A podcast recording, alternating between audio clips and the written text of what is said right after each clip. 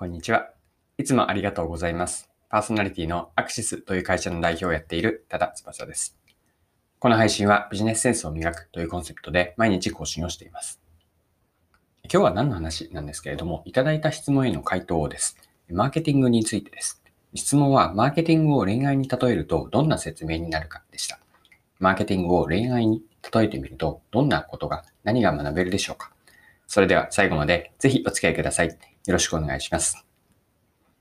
はい。今日はいただいた質問への回答です。マーケティングの話になります。質問を最初に読み上げると、マーケティングを恋愛に例えるとしたら、どんな風な説明になるでしょうかこんな質問をいただきました。まずは質問をいただいてありがとうございます。恋愛に例えるのって面白いなと思って考えてみると、私自身も発見があったので、その発見も含めて皆さんにここで共有できればと思っています。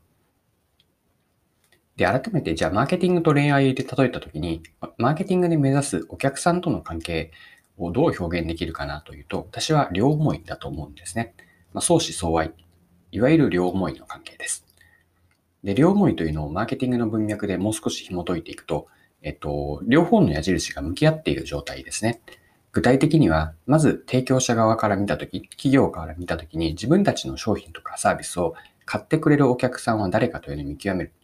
自分が好きになるお客さんですね。まそれを見極めるというのが一つの方法です。もう一つはお客さんから見たときの視点で、お客さんからしても自分の好きな相手、これは企業ですが、好きな相手からこの商品、サービスを買いたいと思える。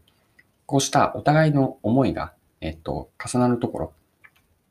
ここに相思相愛、まあ、両思いの関係を見出している。提供者と利用者でお互いに相手を尊重して絆が生まれている状態ですね。これを目指すのがマーケティング、まあ、ビジネスと言ってもいいですかね。ビジネスで目指す理想的な状態だなと考えました。で、こうやって考えてみると、マーケターの役割も見えてくるんですよね。一言で言うと、マーケターは仲人なんです。まあ、仲人というと、あの、お見合いによる結婚なので、恋愛結婚とは少し違うので、厳密に言うと恋愛ではないかもしれませんが、もう少し広く捉えると、マーケターの役割は仲人だと思います。その心は何かなんですけれども、マーケターは商品とサービス、そして顧客を結ぶ、その中をむつまじく、え、取り繕うような仲人なんですね。そのためには、マーケターはお客さんのことを理解しなきゃいけないし、一方で自分たちが提供する商品やサービスの深い理解、単に機械、機能的なスペック、特徴だけではなくて、どういう開発経緯があって、作り手の思いまで理解した上で、それを必要としているお客さんをつなぐ、止めるような役割。これがナコード。マーケターの役割はナコードと思った、えー、っと、意味です。はい。ではもう少しマーケティングの活動をですね、恋愛に例えてみるとどうなるかというのも考えてみましょう。でマーケティングのプロセスは、あの、お客さんのこう変化、態度変容を見ていくと、認知から始まって、えっと、買ってもらって、そしてリピート購入してもらって、最終的にはこう愛情を持ってもらう、愛着まで到達するという一連のプロセスがあります。これも恋愛に例えられるんですね。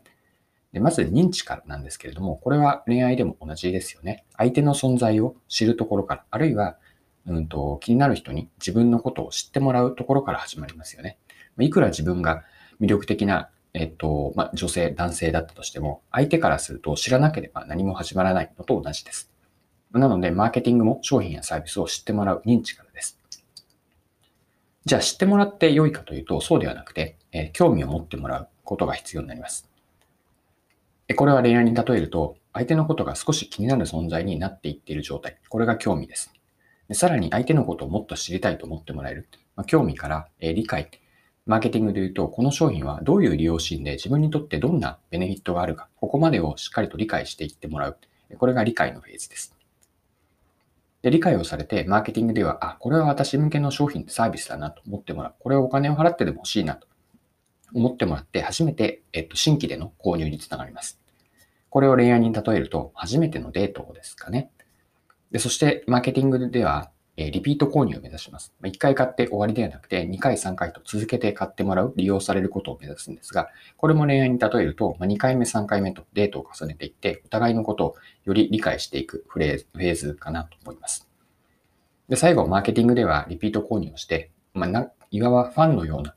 人に、お客さんになってもらう愛着のフェーズになります。ここでも恋愛関係に例えると、まあ、深い恋人関係になっている状態。以上のようなマーケティングは認知、興味、理解、新規購入、リピート購入、そして愛着まで行くんですけれども、この、えっ、ー、と、まあ、ステップ、プロセスというのは、まあ、恋愛でも全く同じなんですよね。まあ、相手を知ってもらうことから、興味のある存在になってもっと知りたい。初めてのデート。2回3回とデートを繰り返して深い関係になっていきます。で、えっと、恋愛関係が長く続くかのポイントって何があるかというのを考えると、まあ、端的に言ってしまうと、お互いが相手をどれだけ理解しているかなんですね。で、まあ、理解だけではなくて、こう尊重し合う、うん、仲になっていく。これが、あの、恋人関係では大事かなと思っていて、マーケティングも全く同じなんですよね。まあ、大事なのは、まずお客を理解して、お客のことを尊重するように深く理解していく、うん、ことを目指すといいと、マーケティングでも思います。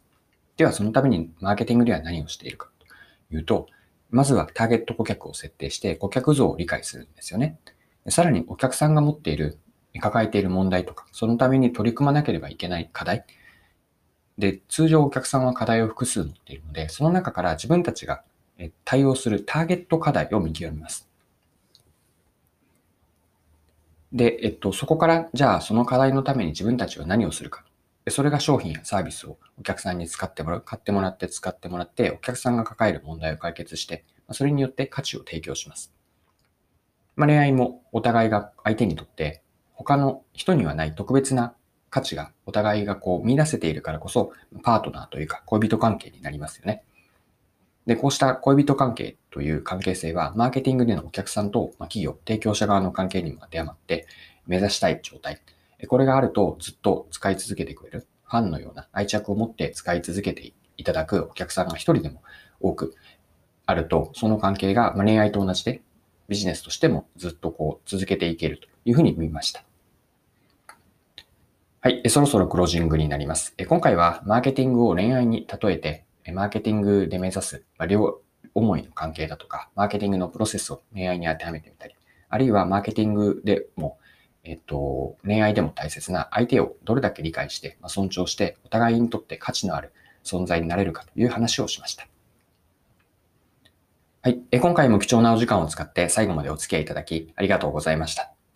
この配信はビジネスセンスを磨くというコンセプトで毎日更新をしています。次回もぜひぜひ聞いてみてください。それでは今日も素敵な一日をお過ごしください。